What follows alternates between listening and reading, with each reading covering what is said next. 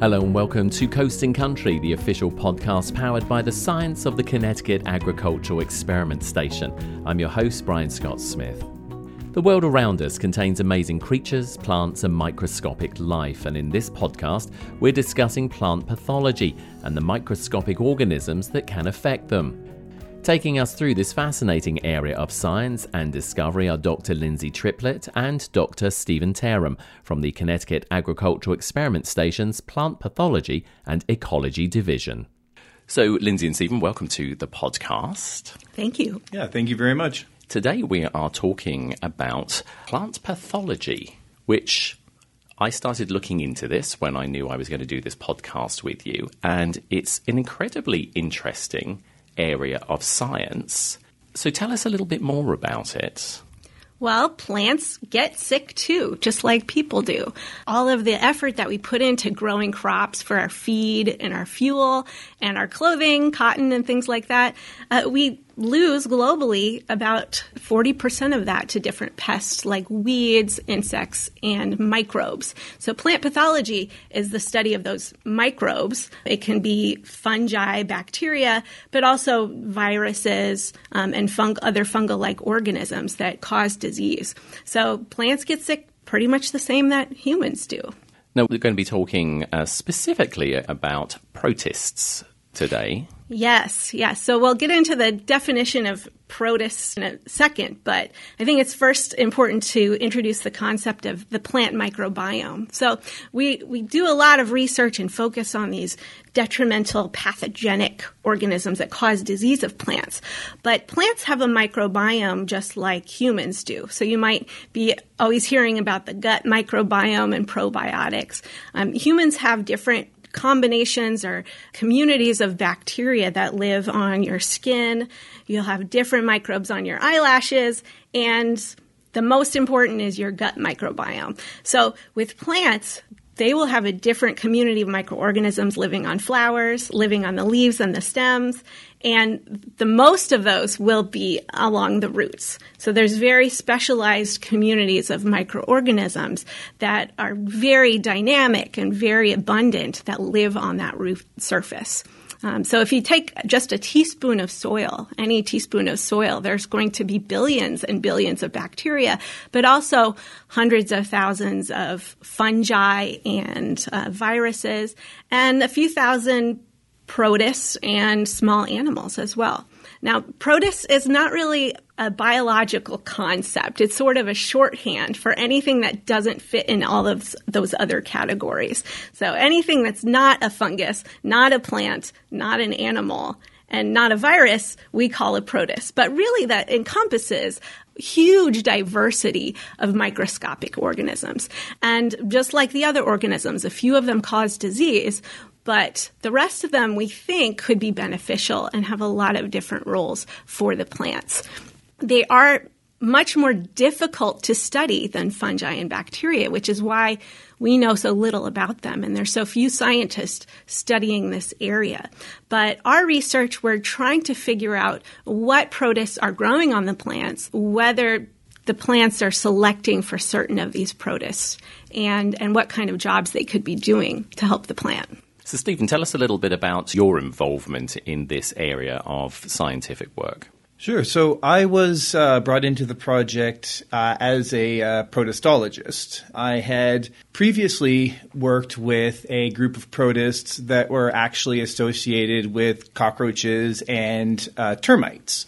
And so I'm bringing my expertise as, somebody that has had quite a bit of work with this fascinating, hugely diverse group of organisms. So presently, what we're trying to do is determine which protists specifically are brought in into the plant microbiome. So plants, in essence, recruit much of their microbiome. They tend to leak a lot of stuff, a lot of compounds from their roots, which then attracts a variety of microorganisms. And we're trying to figure out, first of all, which protists are brought in and specifically enriched in the plant microbiome. So that's absolutely fascinating. People who are going to be listening to this are going to be going, hey, that's great. But how does that help me?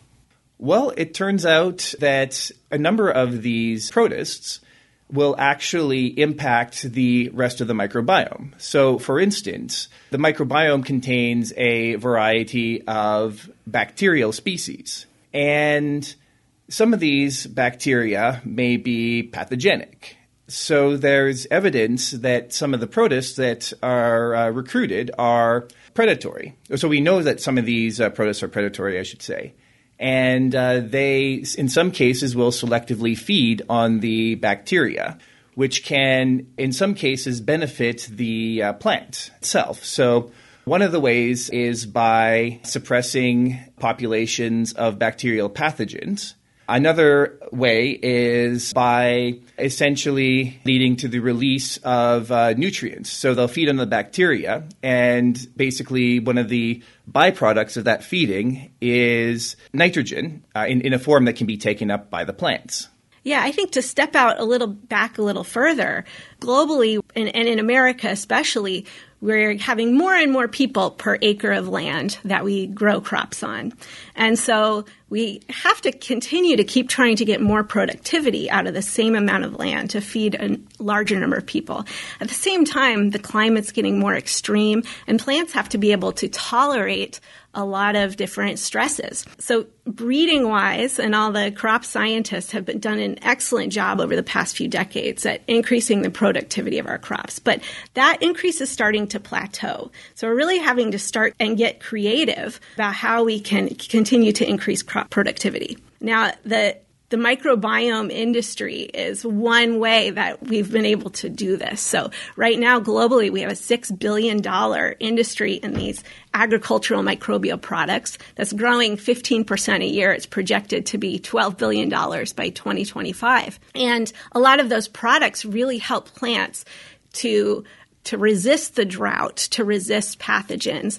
These are beneficial bacteria and fungi that you can coat onto seeds or inoculate into the soil that help plants grow. But there's a lot of problems still that we don't understand why these bacteria are not really surviving well in the soil. And we think one of the reasons these might have a hard time surviving is because protists are eating them all, for example, or protists could be helping other bacteria. So that's one of the things we're looking at is finding protist-resistant bacteria that are beneficial to the plants and knowing what that sort of dark matter of the soil is doing. When we talk about protists as well, just give us a little bit more of an understanding. You know, how many types of protists are there? Do we know? I would say no is the short answer to that. Yeah, absolutely. So we're discovering that the diversity of protists is much higher than originally believed. So scientists have been aware of the existence of protists for a very long time. But as Lindsay was mentioning earlier, they've been incredibly difficult to study.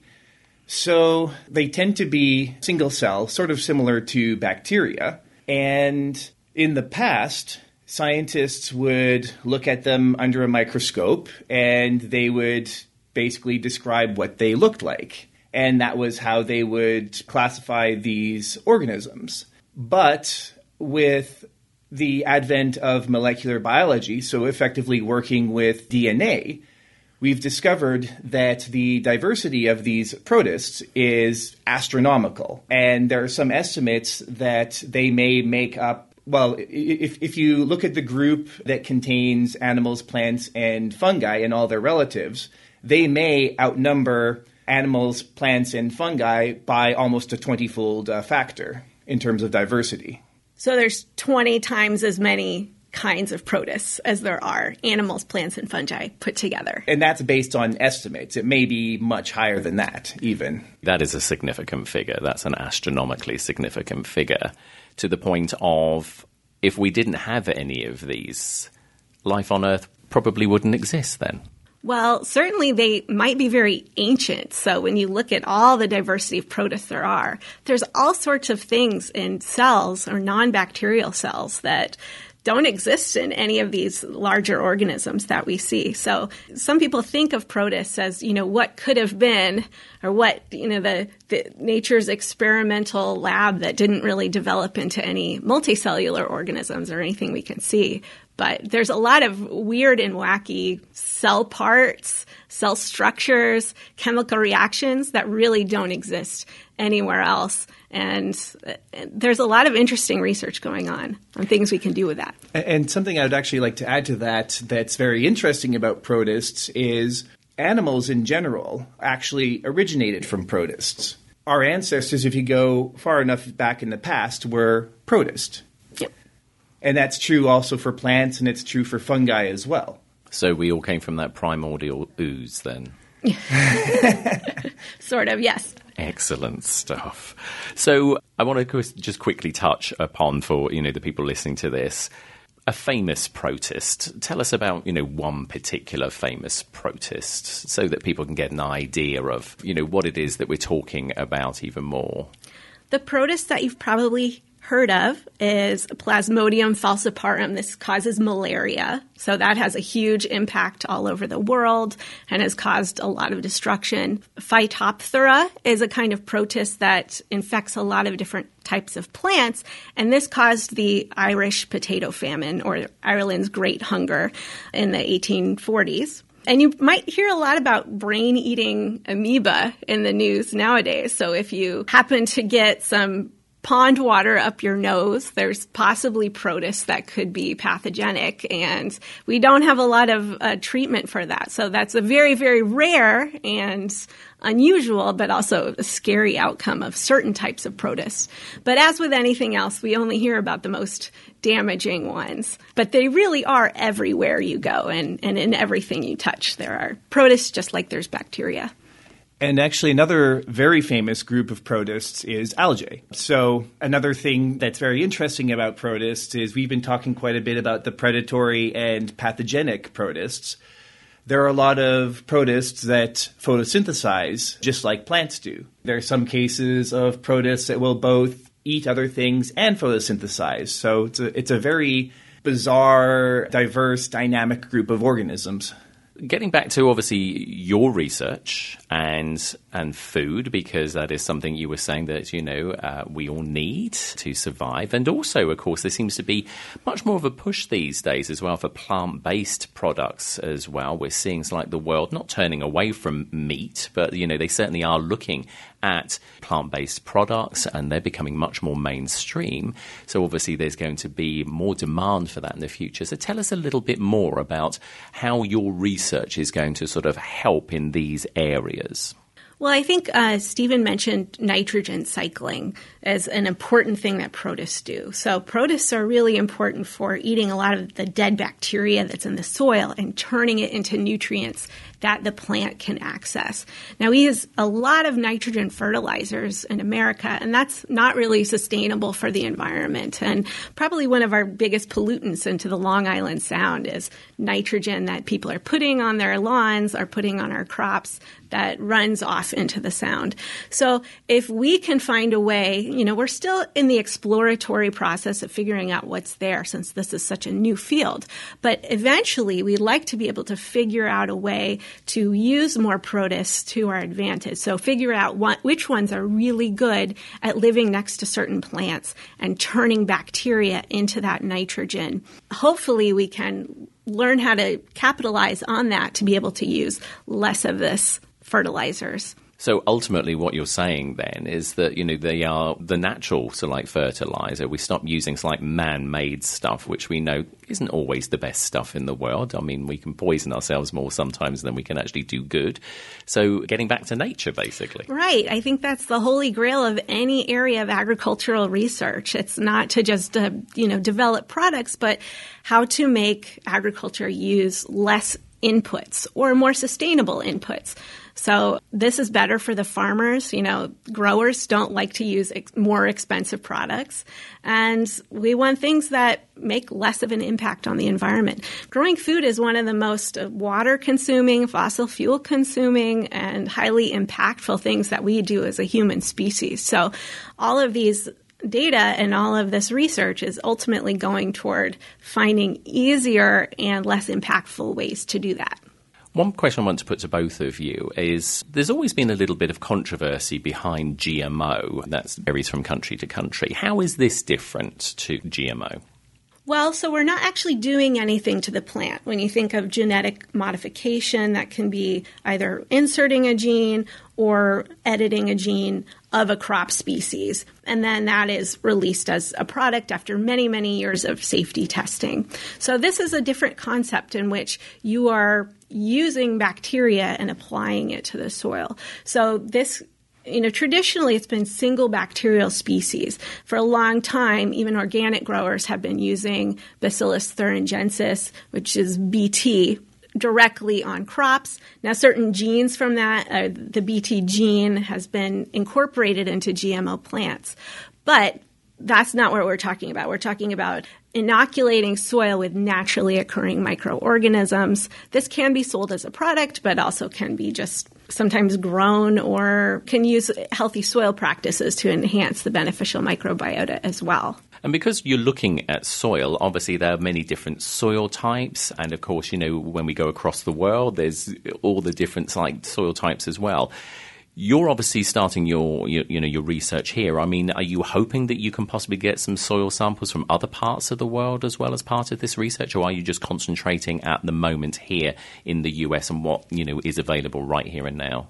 Well, yes, right now we've done all of our research at Lockwood Farm here in Hamden, as well as our Griswold Farm. So that is one of the most confounding factors of all of this microbial research is that it's highly localized and there's so many different factors of soil, moisture content and organic matter content and soil particle size that influence the microbial community as well as the plants that are there and the plant genes.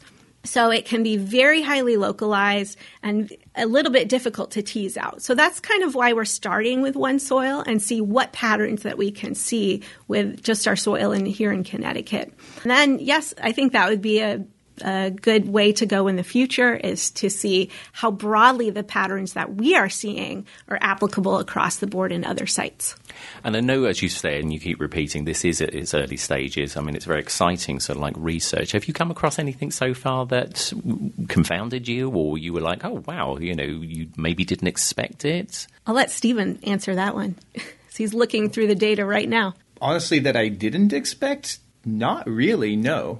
We went in with a very open mind because we really didn't know what to expect. But early on, we are seeing that plants are sort of selecting for their own specific community of protists. So the protists that we're seeing next to the plant within the 1 centimeter of the root are different than the protists that we see just from the soil. So that tells us that all of these exudates that the plant is leaking out is causing a specialized protist community, protist microbiome. So are we talking about an intelligence in plants then? Because, it's always been something that, people comment about and lesser individuals will laugh about. But plants really are intelligent and do select stuff. I think so. Yeah. Plants can be pretty manipulative. And the plants are working hard to use the sunlight to make all this carbon, and then they're just leaking 20% of it out the roots. And for a long time, I think that was thought to be just an evolutionary mishap or a waste product. But really, yes, it's farming. The plant itself is farming specific types of microbes to help itself out. I just want to quickly get back to some of the little facets of the protists. They can be quite quirky. I saw a video which you produced, Lindsay, in which you refer to one type of protist as having feet-like projectiles and it moves. Tell us a little bit about this because they seem as if they're quite quirky little things. Oh, yes. There's so many different types in terms of how they move and how they feed. So many people have seen an amoeba, which sort of can squeeze its body into tiny crevices and move all around. There are some that have plates of armor that look like sort of an armadillo-like structure under the microscope. There are some that have little mouths, and you can see the bacterial particles being swept up into the mouth by this little cilia that it's got called arms. And yeah, there's some that have these foot-like structures called pseudopods, so they can crawl along a surface. So these all can move through the soil in different ways. And then when they run out of nutrients, they form these little cysts. So they can just sort of live in these cyst structures that are kind of like spores, I guess, that can totally dry out and still come back to life.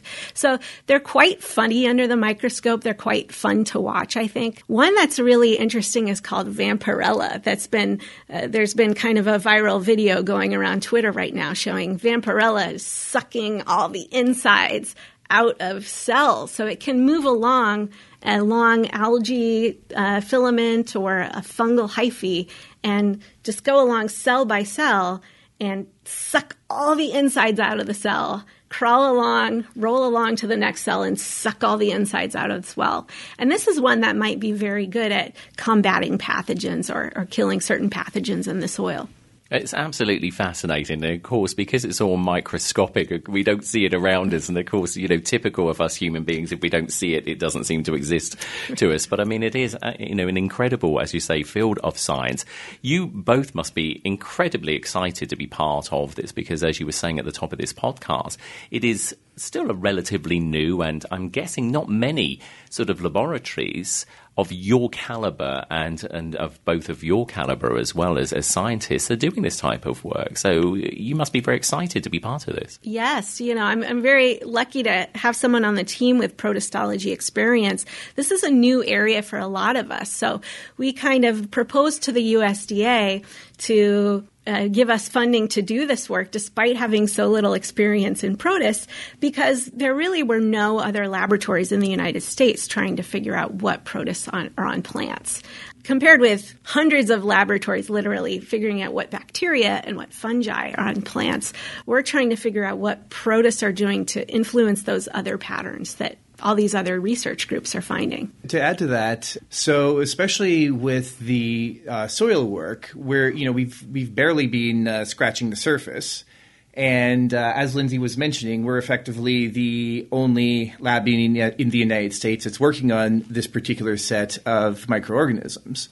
Now, as far as protists are concerned, in general, they're very poorly studied, and the bulk of the research has actually been on marine protists. So it's been, well, and also as I mentioned earlier, there are some protists that are actually digestive symbionts, termites, and cockroaches. So yeah, this is a exciting, wide open field, which we're hoping, I mean, we've already made some interesting discoveries, and we're hoping to build on those. Have you got any timelines that you sort of like have to work to at all, or is this just a case of this is ongoing research and, you know, as and when these discoveries come up, we'll get to hear about them? Oh, yes. So we're an open book, but we've been spending the last couple summers gathering all the data in the field, and it just takes a while to do all the sequencing and extraction to figure out what's there. In collaboration with our UConn, we're collaborating with a lab at UConn, and they've been successful in isolating about 150 protists from the soil. So we're getting an idea of what's out there and what's in the soil. But I think our biggest contribution is so far is just figuring out how to figure out what protists are there. So Stephen's been able to develop tools for the first time where microbiologists can actually sequence out the protists that are there. It's difficult to study these invisible microorganisms. Only 1% of bacteria can be cultured on a plate, right? So you're kind of going in blind into the dark. I kind of liken it to the development of telescopes. So for a long time, we only knew about the stars in the sky that emitted light to Earth because we were only using telescopes that could see light. And then we invented telescopes that could see radio signals and ultraviolet light and other types of signals. So what you see is dependent on the tools that you have.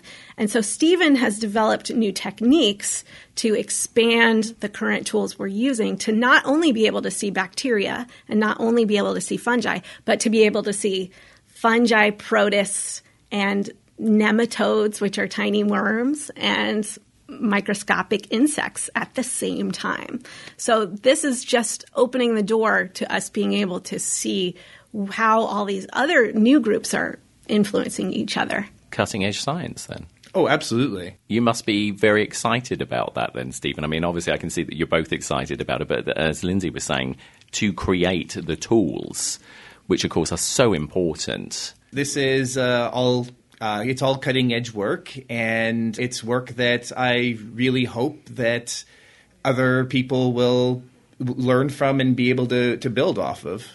It's fantastic to be in this position where, you know, we get to be the trendsetters or the groundbreakers in this field. Well, not just that, but ultimately world changers, because this, as you say, has so many ramifications for people, for the planet, for so many things. We look forward to, obviously, when you're, you know, super famous, and hopefully you'll come back and you'll talk to us again. As famous as protistologists can get. It's been a pleasure talking to you, Dr. Lindsay Triplett and Dr. Stephen Taerum from the Connecticut Agricultural Experiment Station. Thank you for your time. Thank you so much. Yeah, thank you. And the station's website again can be found at ct.gov/CAES. That's all from this edition of Coasting Country. Thank you for listening, and we'll be dishing up another serving of science very soon.